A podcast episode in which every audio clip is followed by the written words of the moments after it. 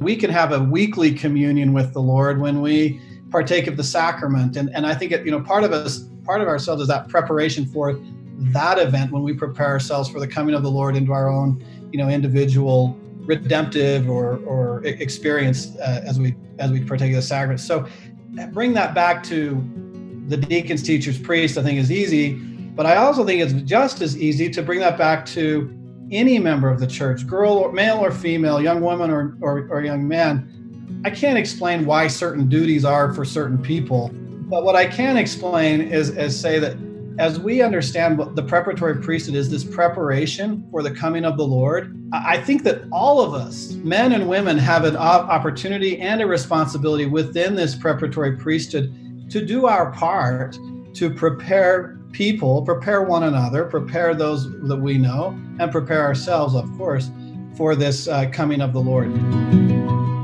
Another great episode of the Cultural Hall coming your way in just a moment. I want to make a logical appeal to you to be a Patreon subscriber of the Cultural Hall.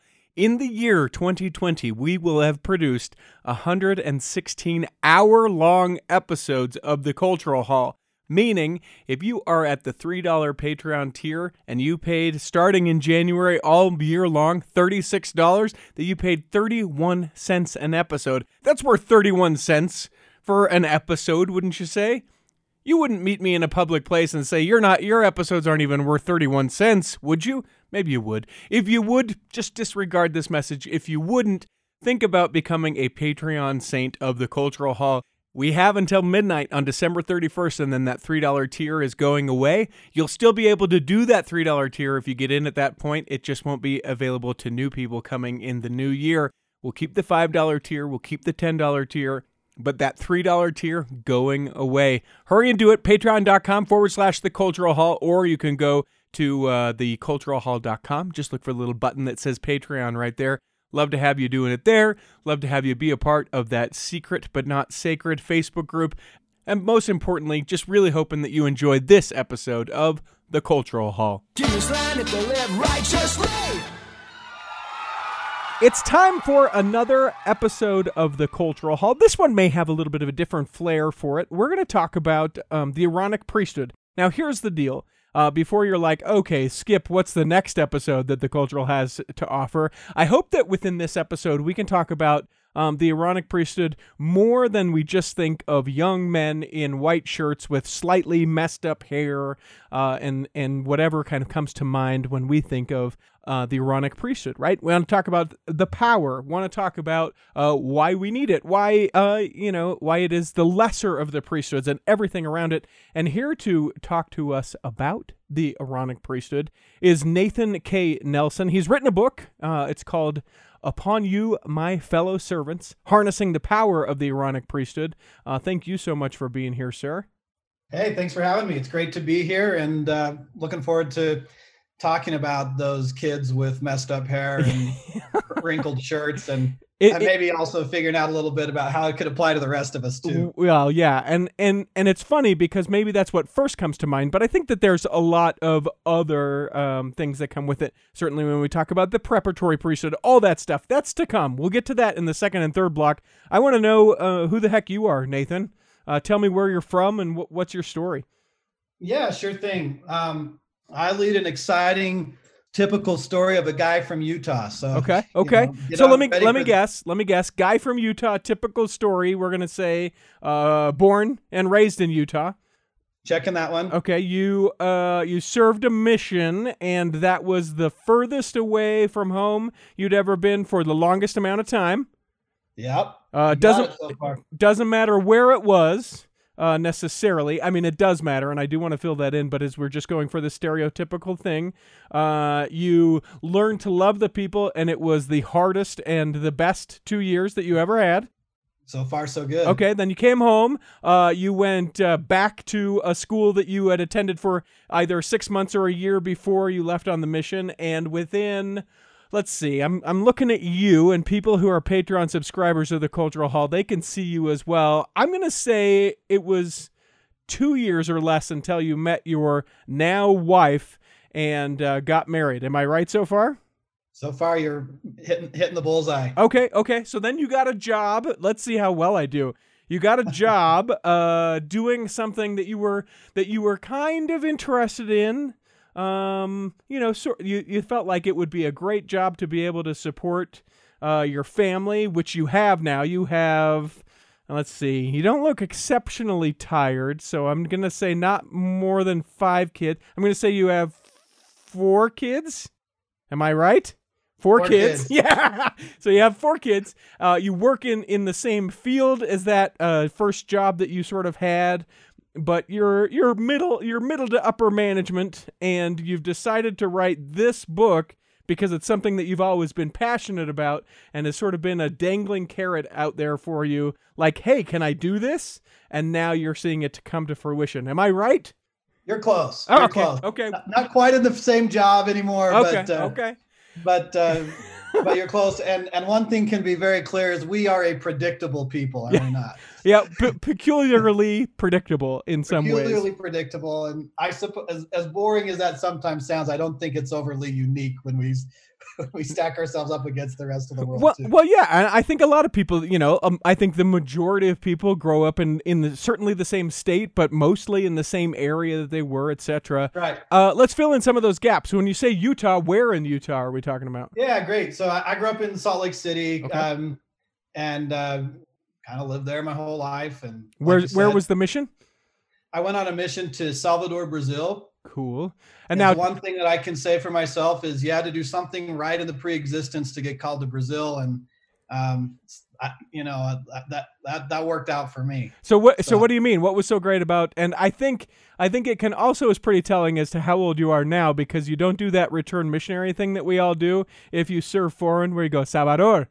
Right, like you, you you've let that go, so it's been long enough that that's no longer there. But what what's so Uh, great about I'm Brazil? glad that that's left. Yeah, I've anglicized that enough. No, uh, yeah, I mean missions are missions, right? They're amazing and wonderful experiences, and mine was no different. Um, it it really was spectacular. In fact, I might mention a couple of years ago, I went back to my mission. Just uh, I happened to be in Brazil on business, and I took my wife and really like have to say it was like one of the highlight experiences of my life was to go back and and really see firsthand the generational impact of the gospel on people that was really cool and Cool, cool. That's So- something we've never discussed. Tell me what you mean by that.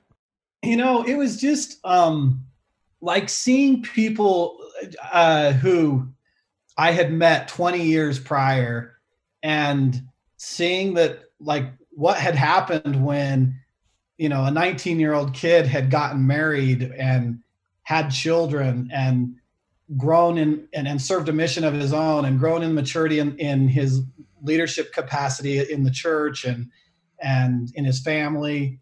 And and then just seeing that like like i said that generational impact and sort of gaining that realization that you know who was i to question whether that whether somebody had the capacity to stay active or all those silly things you used to worry about you know when you were out there as an 18 or 19 year old kid and Yeah. and um, anyway, it was it was uh, it, it, it was marvelous. It was it was Yeah. almost like crossing the veil in some ways. you know, Cool. What what a unique experience. And then obviously, you know, when you served your mission before, your wife wasn't there, so to be able to take her Right. along and be able to, you know, to open up that part of who you were. Like we we all tell stories to our spouses and our spouses go, "Yeah." And then at the end did this happen and we're like, "Oh, I've already told you this." But to be able to experience it, to see it, to experience the places that that we lived and sacrificed so much for, what a what a rare and awesome experience. Yeah, it was cool. It was cool. So, uh, so, so you come home, uh, and and I was right in the less than two years to get married. Tell me how you met your wife. So we actually uh, met in high school. Okay. Um, we did not date in high school. We she wanted nothing kinda- to do with you, is what I'm hearing. That's right. I can't. I'm not gonna not gonna uh, fall into that trap. But uh, but we did date uh, after high school and before our mission, and you know we kept things at a safe distance, of course, for that those two years where she likes to make clear that she had plenty of time to you know check out all the other fish in the sea. And Sure. and when I got home, I didn't. Yeah. but, So she- so- we're both content in that. So she locked that down. Good for her. Good for Yeah, her. she's a closer. Yeah. uh, and then uh, you, you we mentioned that uh, you you had a job at that time that you're not working in that field now. What is it that you do for a living? Are you a, a full time author? Um, I am not a full time author. I am an accidental author, if there ever was one.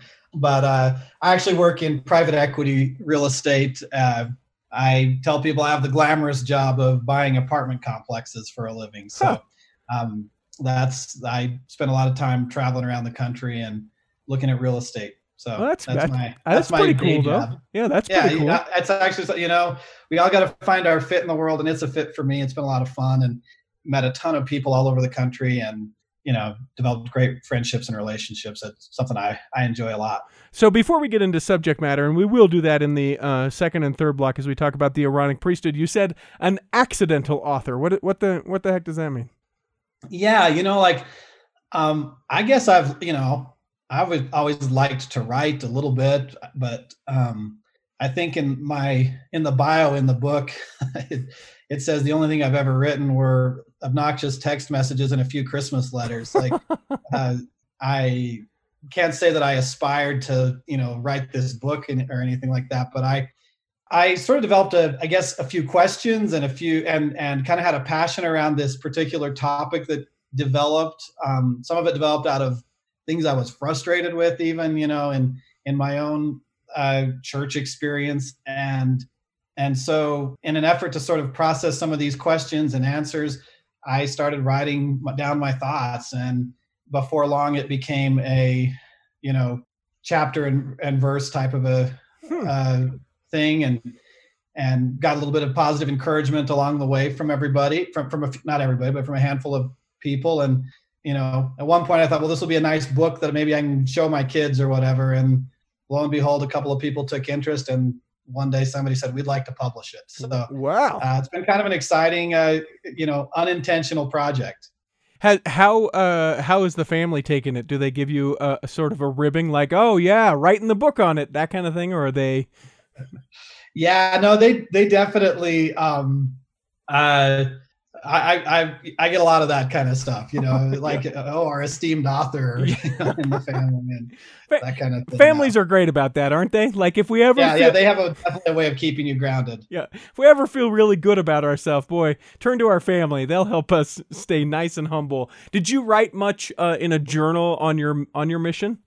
So it's interesting that you asked that. Like I actually was a really faithful journal writer. Mm-hmm. Um, I um I wrote every day, and I and I go back and I read it, and I like I don't think it was anything all that eloquent or anything. I was more like trying to keep the record and make you know somebody had told me one day you'll value that and uh-huh. and and I do value it. I, I, I actually think it's probably one of my most cherished possessions is that you know old journal I've got that's held together with yellow duct tape. Yeah. Um, but but since then, you know, I can't say I've been like a real great journal writer or anything. I've you know probably like a lot of people I've got some entries on the days my kids were born. yeah. You know, things like that where I felt like I should probably put something down, but uh, it's something I um, always want to do better at. Sure. But uh, sure. but have never been as good as I was for those two years. Yeah, the the mission journal is such a unique thing because you know, like so many missionaries. In fact, I think it's ingrained in all of us, whether it be in the MTC experience or just anecdotally from those who have gone before us. You know, right. the crying, weeping, "I should have written more and I didn't." But uh, you know, you you um you write and and and you from for me, I didn't know necessarily what I was writing. Uh, you know, I, I am not eloquent by any means, but you know, I wanted to document what I did, and and so much of the the journal that I wrote was like, today we visited with blah blah blah, and then we went here. So yeah. it's al- almost like a play by play, but it's fascinating to me these experiences that I don't even necessarily document within my writing, but as soon as I go, today was the rainiest day we've ever had, and we had to go outside, like I remember how I felt being soaking wet in my suit and wrapping my scriptures in a, you know, in the uh, grocery bag that we had right. to stop in and get, and and I don't document that, but I'm able to just feel and experience it, and and you know, in those times when things get really rough, like to be able to go back and, and read it it, I mean, it is just as valuable as everyone says, but to someone else reading it, they'd be like, cool. So he had beef stroganoff for dinner and then he right. went for a walk. Awesome. Thanks for I think that's what makes it so I think that's what makes it so sacred, you know, because it is so deeply personal in that in what it evokes as those experiences and those feelings and those you know all those things that that that we ha- that you have just like you articulated um, whereas to somebody else it's like you know yeah. oh hum like yeah. well, that, that that's great i don't see what's so great about your mission like yeah well, you had to be there yeah yeah, the biggest you had to be there experience. Let's take a break right now. And when we come back, I want to know what some of the questions were that prompted you to uh, write this book. I'll ask you what those are, and we'll get right into the Aaronic priesthood. That's coming back in the second block of the Cultural Hall. Hey, this is Dan, the laptop man from PC Laptops. I know we're going through a lot right now. Many states are quarantining people to their homes so that they have to work remotely. One of the things that's really important is to have a computer that's functioning correctly one with a good webcam, one that's fast so you can be productive, one that has a good quality screen because you're going to be on this all day remotely. Computer supply has been strained because manufacturing has almost stopped. At PC Laptops, we've secured a limited quantity of laptop and desktop computers that are backed with a lifetime service guarantee. They're available for you right now in limited quantity. The great thing about PC Laptops is this once you buy your new computer, if you have any problems or questions, we're here to take care of you. Also, to make it really easy right now, we've arranged with some banks to offer 12 month special financing. Get into PC Laptops right now because at PC Laptops, we're here for you and we're in this together. PCLaptops.com. Here in the second block of the Cultural Hall, take a second, won't you please? I know many of you have done it before. In fact, at latest count, I think it's 257 people have gone and left us a review for the Cultural Hall. Uh, lots of five stars, a few one stars. I don't like those people anyway. Uh, but if you want to give us a review wherever you are getting this episode of the Cultural Hall, uh, tell people what you like about it. There's a particular episode, or uh, just maybe you, you like what we do. It helps us to be seen by other people. And just like what you do before you spend your time on things, you look and see what others have said. Would love for you to do that. You can also find us at the Cultural Hall on all social medias. And uh, if you ever want to correspond with us, you can do that there or email us contact at theculturalhall.com. Now, I've been calling you Nathan. Is it all right if I call you Nate, or are you a Nathan? No, I, I, I always introduce myself as Nathan, but I'm very soon a Nate. And quite frankly, I've gone by a lot of things uh, far less desirable yeah, than that. So. Much worse. All right. So, so Nate, so Nate's great. As we talk about uh, the uh, the questions that sort of prompted some of this book, uh, are we talking like a, a faith crisis, or are we talking just questions about the Aaronic priesthood? Yeah, I don't know that I would say I was a faith crisis of any sort um, in particular, but I will say that there were some sort of out of left field doubts, and they were kind of maybe you'll laugh at my doubt because it was kind of a, a funny doubt in a way, but um, and I don't remember where this started, but somewhere along the line I started to like just kind of question. I had a I had a sort of a weird gospel question about angels. Okay, and, what was the question? Like, just like what's their purpose and do we really do i even really believe in angels like you know we talk about the angels and we and we say things like angels were there or mm-hmm. were are, are among us today or sure, whatever sure um, but I was, I was like like for what?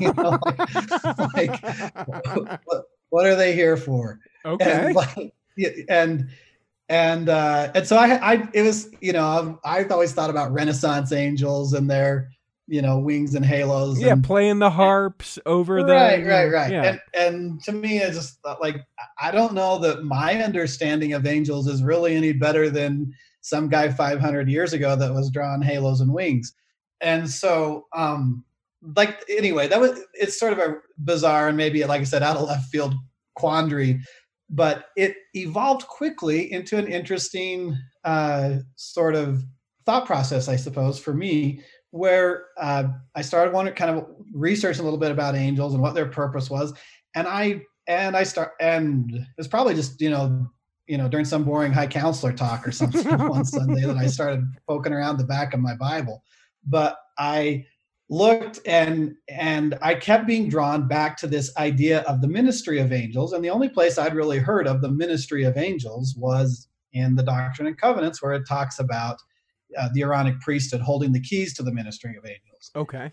And frankly, as I read that verse, I sort of realized, you know, there it says right there, you know, that this we, priesthood holds the keys to the ministering of angels, which made about as much sense to me then as you know as as halos and wings. I, I thought like, I, do I don't even what does that even mean to hold the keys to the ministering of angels? What is that? And and so anyway, it was sort of in the pursuit of answers to that question, to those types of questions that this sort of whole world opened up to me about what the real purpose of the Aaronic priesthood was. And I ended up reading a few other verses and things that became really, really eye opening and pertinent um, as answers to to this question that that and I think you know if I could sum it up, I'd say the whole thing sort of keyed in on this notion of preparation and and the preparatory priesthood and and I began at least in my own mind to really redefine what I thought or what I knew the the preparatory pre what it what it meant to to hold the preparatory priesthood or to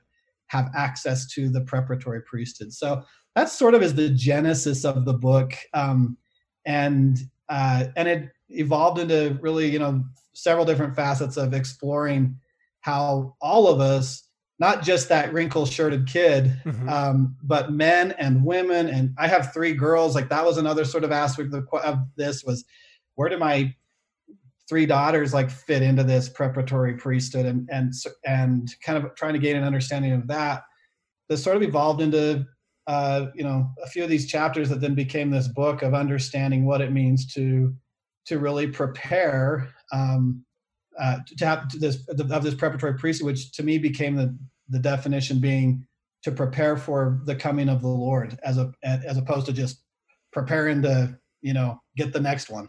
Interesting. So, like, as you pose the question, uh, uh, you know, what do we have angels for? I guess in my mind, like, I've never thought about that question. So, thank you. But now I'm going like to be. Said, it's out of left field. Yeah, but I'm going to be obsessing over that as we sort of chat today.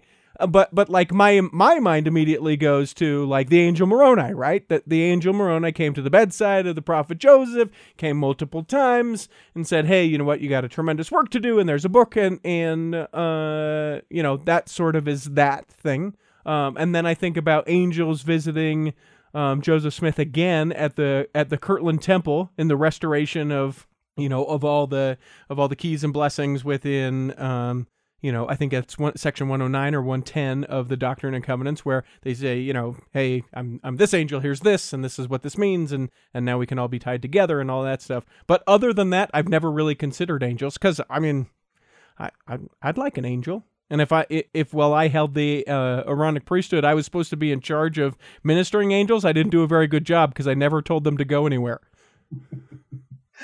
Yeah, exactly. And I think that was part of my question too. Is like I had heard of all of those same guys, and but like since then I haven't heard of any others. Yeah.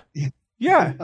so so if it's preparatory, uh, I want to dive into then a couple of the things that you sort of queued up. Maybe a, a little bit of a hot button uh, issue is you know, and we've talked about this uh, not ad nauseum here in the cultural hall, but certainly it's come up within different interviews. Is you know young women. They'll see that the young men are able to to administer within the Aaronic priesthood and and and be able to uh, to access the Aaronic priesthood in the actual doing of of the you know the errands that are assigned to those of the Aaronic priesthood. And they go hey how come I can't? And we all go I don't know cuz so yeah. so so how then can your young women your daughters these that you care very most precious about how can they um access the the power of of the preparatory priesthood?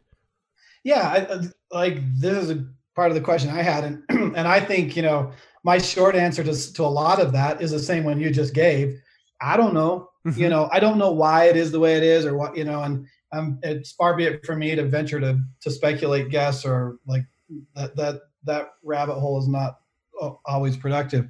But what i can say that i've sort of learned and, and is that you know I, I feel like we and I will make generalizations here that I'll probably be chastised for later, but I think that we collectively, you know, can do a better job of understanding the Aaronic priesthood as not just like I, I, think if we limit our view of it that it is this preparatory priesthood for young men to prepare for Melchizedek priesthood, you know, the typical answers, all those things. I think that you know that all that's all fine and good, but I think it's very, very limited into what the real intent of the preparatory priesthood is. Um, and I'll maybe I'll hopefully not be too obnoxious, and maybe, but I will maybe just cite a couple of scriptural verses that I found interesting. Is, yeah, please. Is, you know, if you if you to me like you talk about the angels, um, one of the one of those angels that we didn't mention is John the Baptist, and John the Baptist was like like he's the like he's the guy that got sent down to give the Aaronic priesthood. So he must be like the ultimate Aaronic priesthood holder. And if you read about him when he was born, and we all remember the story of his parents who were old and his dad was, you know, struck dumb for a period of time because he he doubted the the prophecy and all that. But um, but that prophecy is cool if you read it. It's some of the most beautiful language in the scriptures, in my opinion. And the angel Gabriel and Zacharias both talk about John the Baptist and say that his role will be to, to go before the Lord and to make ready a people prepared for the Lord. And this this idea really struck me that to make ready a people prepared for the Lord. And then, you know, another prophet, Moroni, he in he talked about the ministering of angels really specifically. And I never even thought about this until I read it, but he he talks about ministering of angels and and talks says that one of their purposes is to call men to repentance, to fulfill and to do the work of the covenant, and to prepare the way among the children of men. Um, again, this notion of preparation and, and preparing people for, for the coming of the Lord. And, and so, to me, expanding our vision of the preparatory priesthood to a preparation of ourselves hmm. for for the coming of the Lord. And, and we might talk about, you know, this day way out in the future when we all nobody knows, you know, Jesus is going to come down out of the sky one day and and it's going to be you know we're all going to be excited about that but uh, i think more too is the preparation of you know we can have a weekly communion with the lord when we partake of the sacrament and and i think it, you know part of us part of ourselves is that preparation for that event when we prepare ourselves for the coming of the lord into our own you know individual uh, redemptive or or experience uh, as we as we partake of the sacrament so you know bring that back to the deacons teachers priests i think is easy but I also think it's just as easy to bring that back to any member of the church, girl or male or female, young woman or, or, or young man. And, and so for me, I can't explain why certain duties are for certain people. Sure. But what I can explain is, is say that is, is that as we understand what the preparatory priesthood is this preparation for the coming of the Lord. And and I might cite Moroni one more time in that same verse. He talks about preparing uh, the chosen vessels of the Lord to bear testimony of Him, hmm. uh, so that the residue or the everybody else may also receive the te- re- receive uh, the the Lord. So I think that all of us, men and women, have an opportunity and a responsibility within this preparatory priesthood to do our part to prepare people, prepare one another, prepare those that we know, and prepare ourselves, of course, for this uh, coming of the Lord that to me is sort of you know by broadening this umbrella or broadening you know enlarging the tent if you will i think is where we find space uh, for everyone to to gain access to this preparatory power of the Aaronic priesthood. So how do we um and i would be interested in actually like the formulaic or the very um you know prescribed way in which we do it like how would you say that we could better prepare for the sacrament? And we're in a unique time now where we're able to take the sacrament within the walls of our own home so we're able to control some of that environment even more. But maybe principles for within our own home as we have the opportunity to take the sacrament but also as we return and worship with others what what uh, literal things can we do to prepare for the sacrament to make that a greater experience and harness the power? Yeah, no, it's a great question. Um, I've actually joked in recent weeks that I think, you know, the biggest problem the church has on their hand right now is the fact that they gave the priesthood to everybody. you got to figure out a way to rein this back in because everyone's loving being able to do the sacrament at home and and have these really sweet and customized ex- experiences, you know, worship experiences. So mm-hmm. um, it's cool, but but I do think there are things we can do um, tactically to to prepare and and that's one thing I've I think I've given a lot of thought to is like how do you take something that's really general and um, and and perhaps doctrinal and bring it down to a, a practical or tact and tactical execution. Um, how do you take this notion of you know we need to prepare everyone and prepare ourselves and then make it practical? Kind of to to speak to your question a little bit I remember, I think it's been five or six years ago when you probably remember too, when uh, President Nelson came out and and it was and suddenly the church like decided to that the Sabbath day was going to be like the most important thing we were going to focus on. Yeah, yeah, I remember that a big.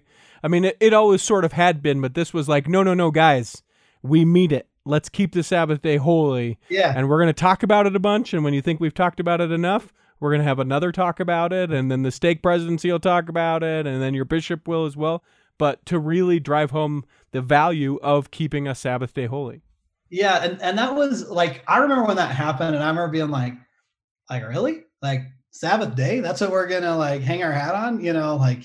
And, and it took me a little bit to get my head around it, but but I remember uh, one thing that President Nelson said at that time that just struck me, and and I've thought a lot about is is uh, and I'll I probably will not give the quote exactly correct. In fact, I know I won't. But effectively, he said, when we learn to uh, hallow the Sabbath, better hallow the Sabbath day, faith will increase throughout the world. Hmm. And I hmm. thought to myself, like, that's pretty profound. You know, like, how is it? Connect those dots. How is it that it, when we hallow the Sabbath day, faith is going to increase throughout the world? And you know, as, as I thought about that, I think the answer is is in these tactical things that we need to be doing to prepare if we put the sacrament as like the central i mean if, if, if we really believe that that is the most important thing we do all week mm-hmm. and we prepare for it and then i think there you know i i I think if, whether it's in our conversations, whether it, you know whatever it is that we have to do uh, collectively to prepare for that, um, I think I think we all take part in this uh, opportunity to to help fulfill help fulfill this these keys to, that are with that are of the, of the Aaronic priesthood, um, the ministry of angels. This notion of call people to repentance, uh, do the work of the covenant. Uh, which uh, you know, what's more work of the covenant than doing this doing the sacrament? We we look to the Aaronic priesthood holders and their duties to invite, exhort, preach, teach, invite all to come unto Christ. All of these things.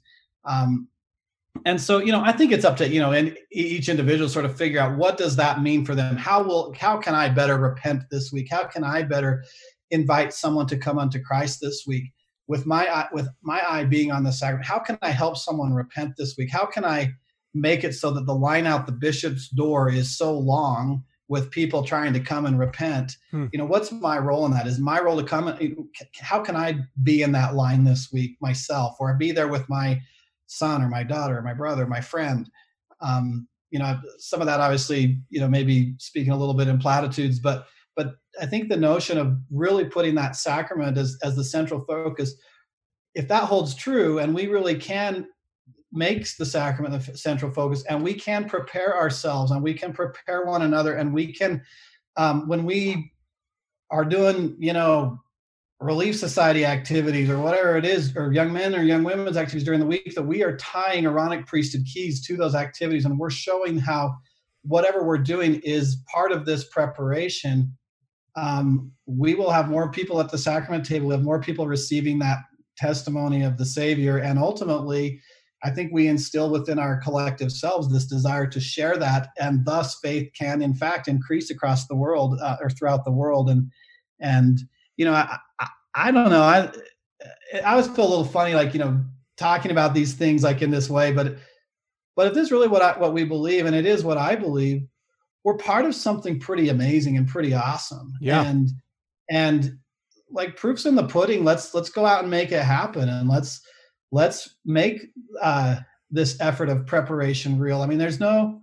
You look about what the first presidency talks about today. I mean, it's they they have special firesides for youth to line everybody up to be part of this quote youth battalion and be part of the gathering of Israel. And I believe that this, I believe it starts and ends with this, uh, with the Aaronic priesthood, way more than we realize. Um, hmm. And therein, I think, is, is a pretty cool, are some pretty cool opportunities you know it's an interesting thing just thinking about like my own um like sacrament uh partaking or you know my own sabbath observance. And i just think about like I think sometimes we can get fairly prescriptive in like the oh we need to make sure we this and then this and then this and then this.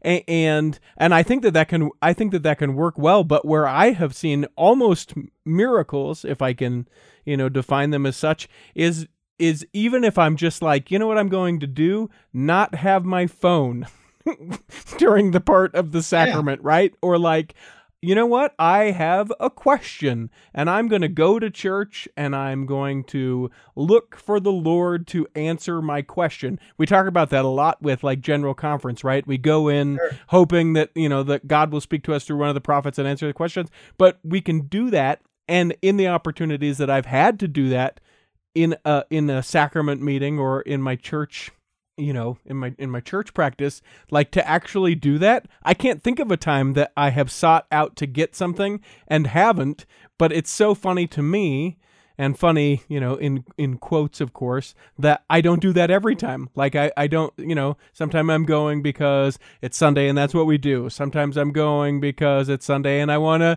be the example for the this and that or because i have the calling that's this and that. But if i can even at the very basic level, just go and have an expectation, a question, be looking to be prepared for, you know, whether we want to take it to the grand thing of the second coming of Christ or just prepared so I can make it through another week of life.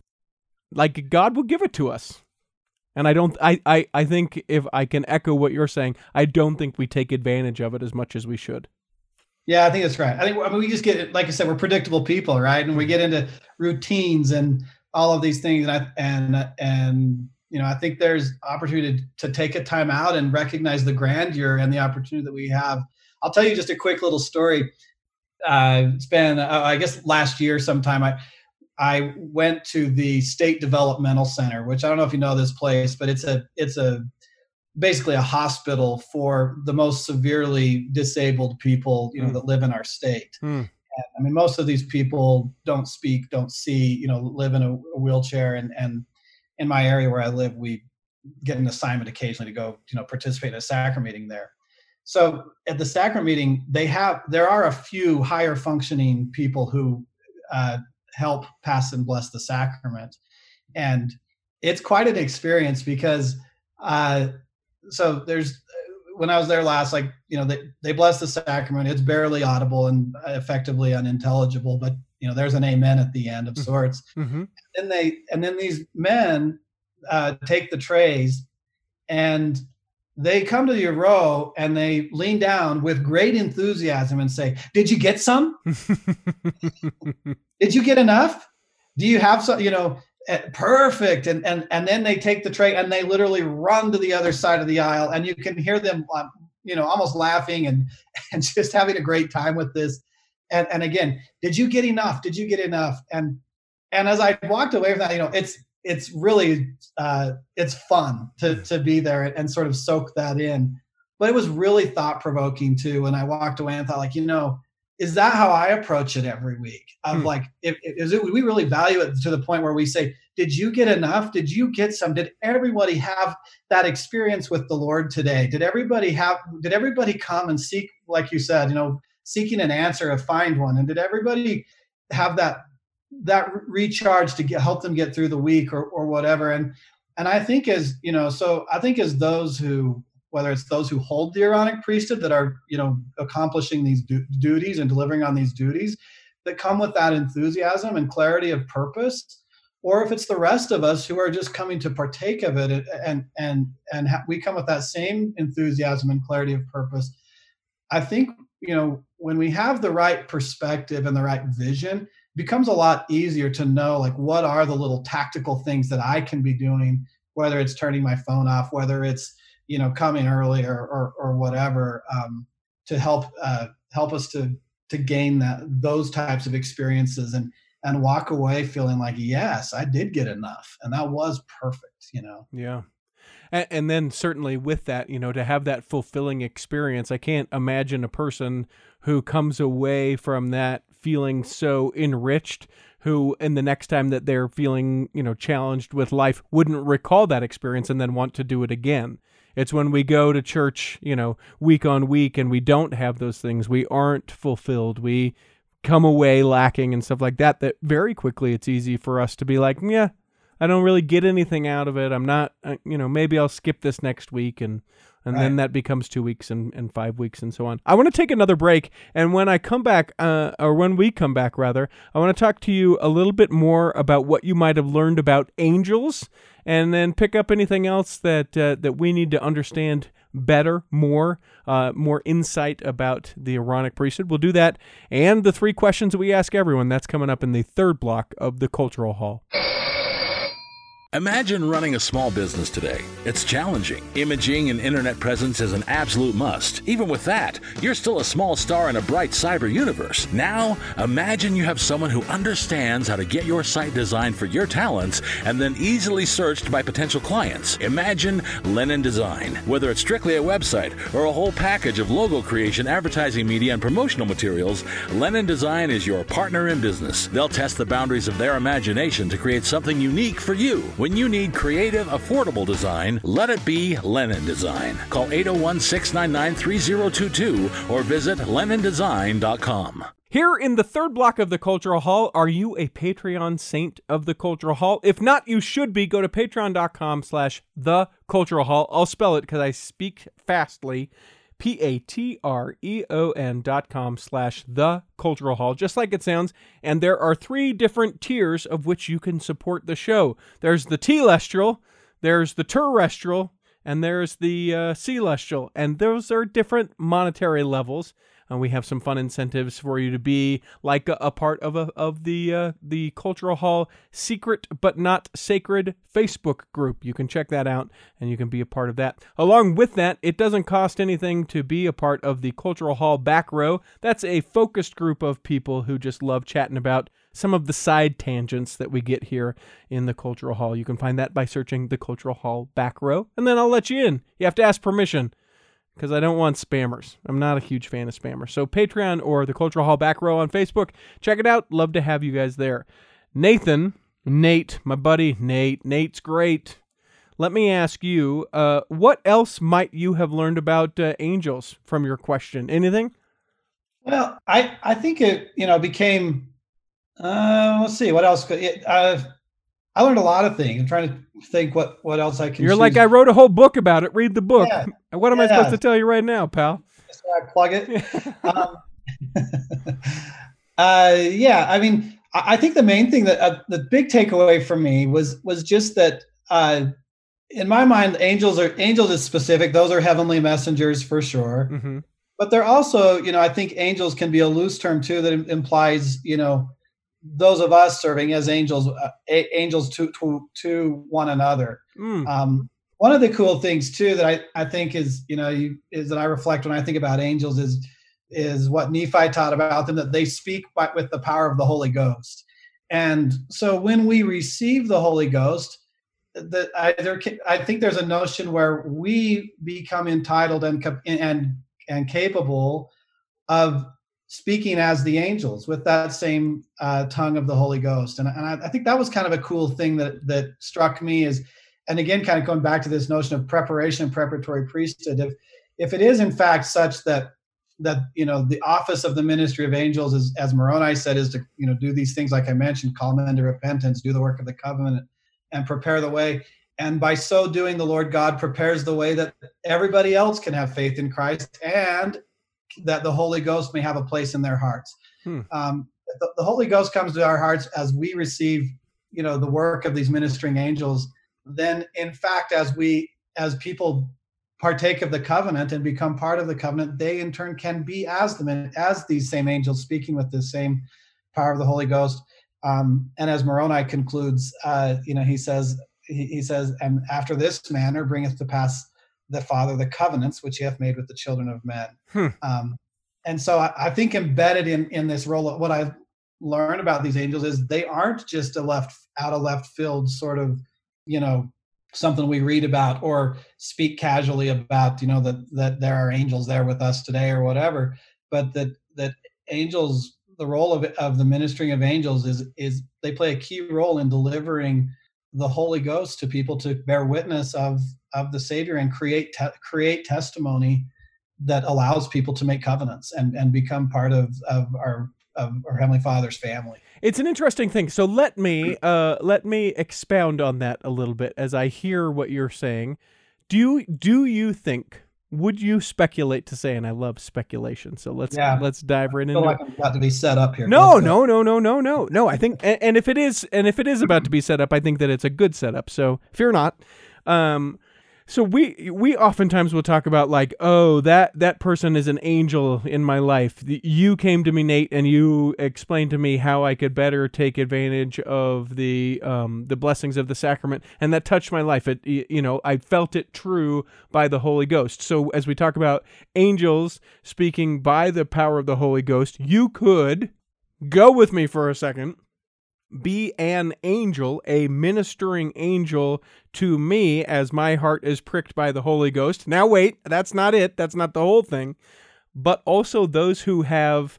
Uh, who have passed on those when we talk about those you know those guardian angels or i know that my grandfather who has passed is looking on i think to me it it almost makes um, the holy ghost a, a, a more um, like eh, like accessible concept if I know that that those who have gone on before me are able to speak through the power of the Holy Ghost to me, where I would maybe go, oh, that's the Holy Ghost. What it really is is my great grandpa saying through the power of the Holy Ghost, hey, this is this is true, or follow this, or this is you know whatever that thing could be. Is that what you're purporting by what you just said?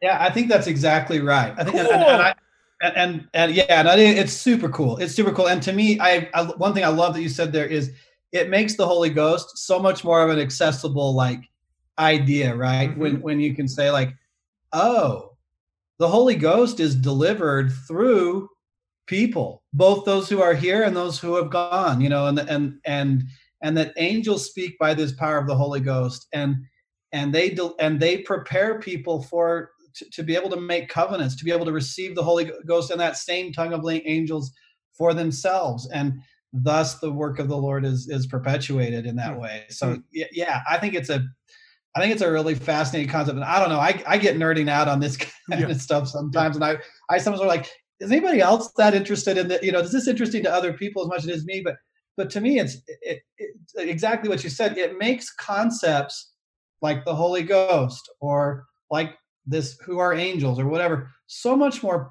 uh, palpable and and you know and present um, when you kind of when we kind of get underneath underneath it all and think about you know and, and think through some of these things. And and and to me like that's i think where we have opportunity to make to to drive change in our families and in our um, wards and and quorums and classes and and all of and and stakes is by helping to bring some of these concepts into a palpable and and like ah i get it. And so now it makes a lot more sense when i think about you know when that deacon like extends the tray he is inviting me. He is exhorting me. He might even be warning me and saying don't partake of this unworthily you know.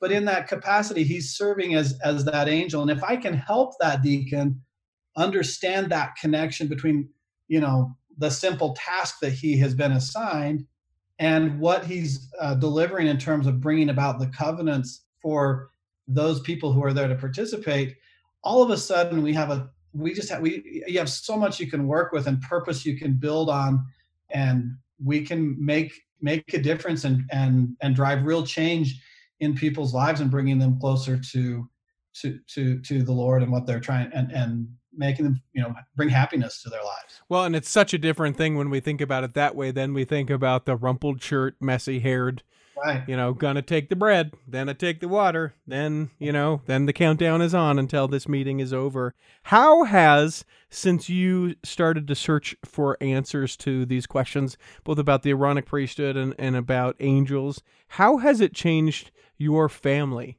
the knowledge that you have gained. How is how has that changed not just for you but for your family? Yeah uh, that's a good question. I hope it is changing our family. I think it is. I know it's changed me and changed my outlook on on things. I have uh, three daughters and one son and you know uh, you talk about the wrinkled shirt. I remember one time several years ago my son came, you know who hated going to church mm-hmm. like any normal eight year old kid. Yeah. Um, or 41 year old adult. Yeah, yeah, yeah. But, or any age, any, yeah, yeah. Yeah. right. But he, uh, you know, I couldn't get him to come out for anything. And one miraculous Sunday morning, I went in to wake him up for an early nine o'clock start time, and I didn't. I was not met with defiance on this day, and for some reason, I didn't. Free, I thankfully didn't, you know, come in waving the stick either, and uh, I came back a few minutes later, and there he was putting his shoe on, and you know, and and we walked down the hall, and I noticed his pant leg was tucked into his sock, and his tie was hanging out of his collar, and his hair was messed up, and his shirt was wrinkled and missed three belt loops and whatever. But he was going to church, and he was, you know, and he was committed to to what he he thought was going to be important that day, and and I think you know, for me, all of a sudden I had this realization. I thought, like, you know, that's how the Lord I think sees me as the the boy with the bedhead, you know, mm-hmm. his shirt untucked and his and and and that perspective I think has helped me in my family, and I think it's helped our families. We've sort of recognized like, look, we don't come with any pretense, and we've all got issues, and we've got our socks untucked and and our you know shirts untucked, etc. Um, and I think that's helped in our family to create a culture of come as you are, you know, yeah. and and and let's prepare together um, however we are and, and, to me that's super important and, and valuable i think you know especially as kids get older and especially in the culture that we live in speaking of you know if we're in this cultural hall together uh, that we you know I, I, there's much talked about the expectations of that we place upon ourselves true or untrue right but I, and i think the more we can dispel some of those traditions and recognize that we all are who we are. We've all got baggage, um, and, and let's come as we are and let's prepare together. That's a cultural element that I think has evolved in my family uh, as a result of some of the things we've thought and talked about together. That's awesome. A great discussion. The name of the book is Upon You, My Fellow Servants Harnessing the Power of the Aaronic Priesthood. Uh, we've been chatting with the author, the Nathan K. Nelson. What is the uh, what does the K stand for, my friend? So I was a little bit insistent on having the K, mm-hmm. but uh, it's only because go on my mission. I was Elder K Nelson at, because we had two Elder Nelsons in our mission, and that meant something. That that meant something to me, and it is uh, short for Kent, which is my dad's name, and so it's a little bit of a nod to oh, cool. uh, my dad, who's who deserves it. So let me ask you this. We ask everyone who steps into the cultural hall three questions. I'll ask those of you right now. The first question is is do you have a calling right now and if so, what is it? I do indeed. Um, I am a deacons I'm trying to think if they if I I think I'm now a deacons quorum specialist, I think is the new name for it. So yeah, yeah. I live and love deacons quorum. Nice. So very fitting with what the book is. If you could pick a calling for yourself, uh, what calling would you pick? It can be made up or it can be one that actually exists. I think I would pick. I think I would. Hmm, there's a lot of callings I'd like, but I think if I could choose one, it would be the unnecessary meeting canceller. I listen. I would sustain the crap out of you in that calling. all right, all right. Uh, does this meeting actually have to ha- uh, occur? No, it doesn't. Cancel. Canceller. Stop. That's great. That's that's one of the best callings I've heard in a while. The final question, and interpret this however you will. We ask everyone, what is your favorite part of your faith? Hmm. I, I, have a lot of favorite parts, but I I think um, I think to me that it's as simple as the notion that we are children of heavenly parents who love us, and that we have the potential to grow and progress and become like them. That that gives me immense hope. There's a lot of questions in there. There's a lot to learn and a lot to, to grow from. But i also think it is the differentiator of our faith versus just about anything else out there is we have a reasonably clear sense of where we came from and who we are. And because we know where we came from i think we have a and oftentimes clearer path of where we're headed. Hmm. and so for me i think you know you can't you can't chart your a course on a map and determine a destination without a point of origin. And i think we have an understanding of the point of our point of origin that is unique and that is true and so to me that's my uh, favorite part of my faith beautifully said Uh, a special thanks at this point to the folks over at uh, Cedar Publishing who helped to get this uh, arranged. And thank you to Nathan for taking the time. We hope that this episode has nourished and strengthened your body. That if you're not healthy enough to listen this week, that you'll be healthy enough to listen next week. And that when the time comes, you'll be able to travel home in safety. In the meantime, we'll be saving a seat for you on the back row of the Cultural Hall. Amen. Save me a seat, it's sure to be neat on the back row. We really gotta go on the Culture Hall show.